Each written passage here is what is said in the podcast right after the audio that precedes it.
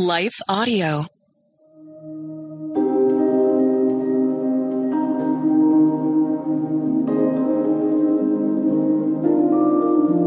Hello. Thank you for listening to Your Daily Bible Verse, the podcast that examines one verse each day to learn more about God and His will for our lives.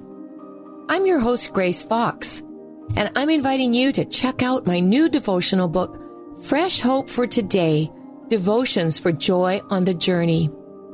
Sometimes life takes a detour and our way grows weary, but this book's 90 meditations renew our hope with its reminders of God's presence with us. You can buy it wherever Christian books are sold and on my website, gracefox.com. And now, after this short word from our sponsor, we'll dive into today's Bible verse, Luke 17 19.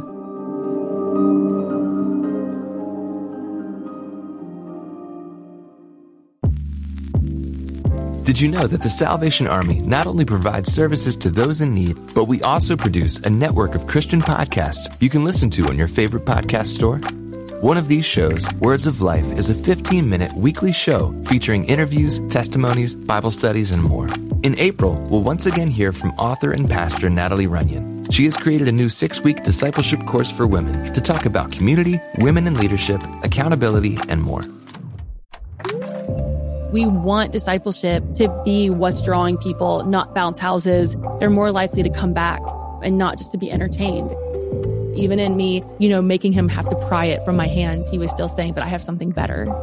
It was because of the redeemed saying so, of telling the story of what God had done. When we point people to him, they're going to want to know him. Listen to Words of Life on your favorite podcast store or visit wordsoflifepodcast.org.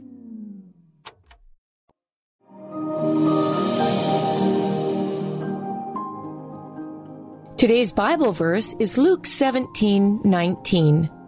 And he said to him, Rise and go your way. Your faith has made you well.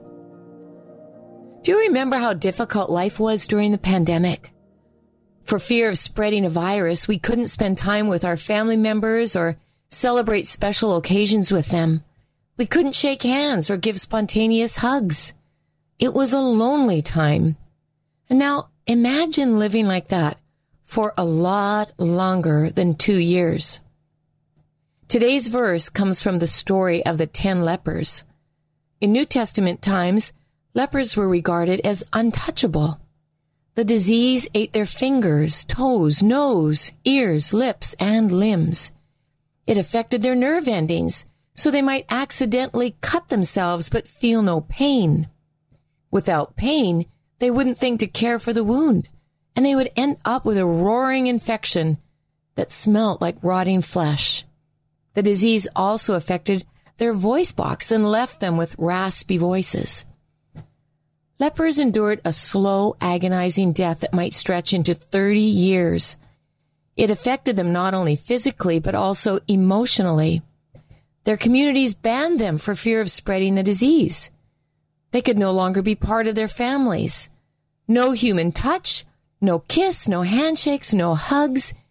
They lived in colonies. They couldn't work and they begged for food in order to survive.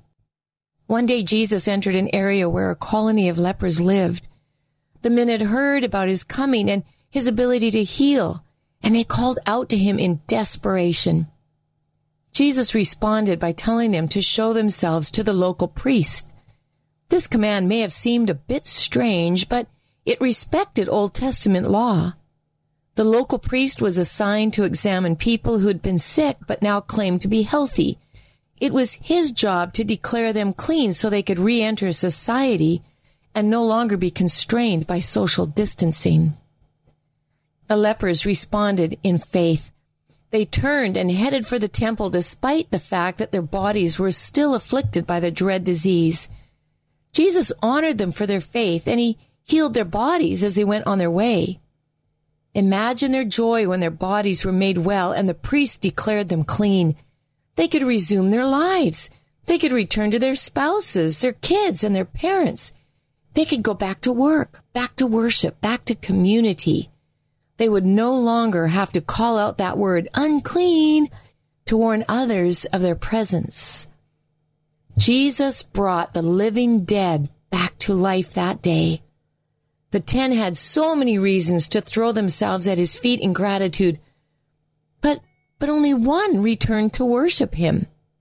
Only one, and he was a Samaritan at that, a foreigner. Foreigners were not allowed to enter the areas of the temple reserved for Jews unless they forget the message, no foreigners allowed, was scrawled on the temple's outer wall as a reminder. So, religious laws forbid him from worshiping God in the temple. But according to this account, nothing stopped him from worshiping God right there in the moment.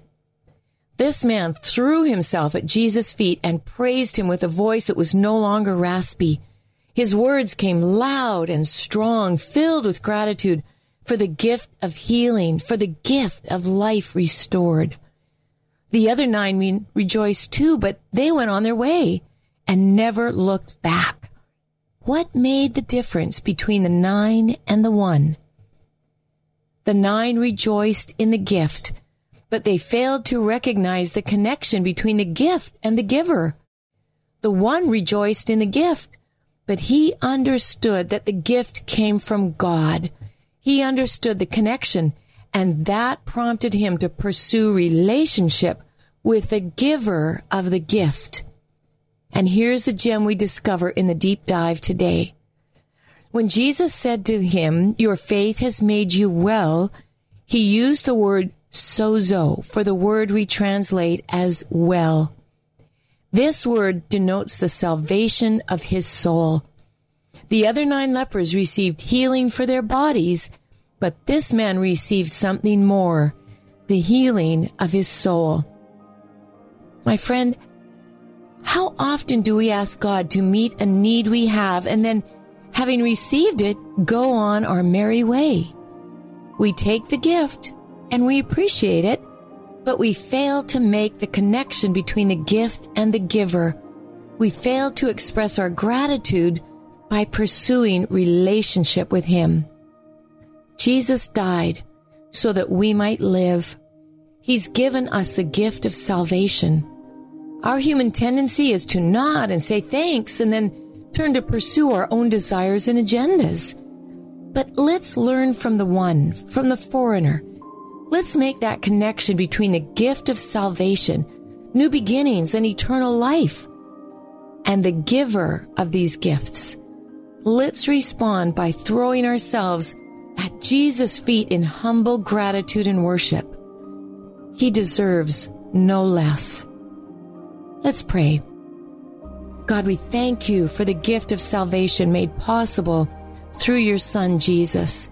We owe you our lives for giving us life. We owe you everything.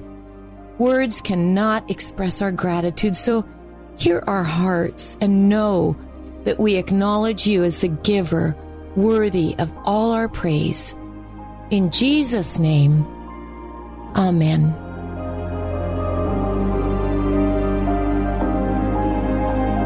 Your Daily Bible Verse is a production of Life Audio and Salem Media. If you liked what you heard today, please take a second to rate and review this podcast in your favorite podcast app so that more listeners like you can find the show. For more faith filled, inspirational podcasts, visit us at lifeaudio.com.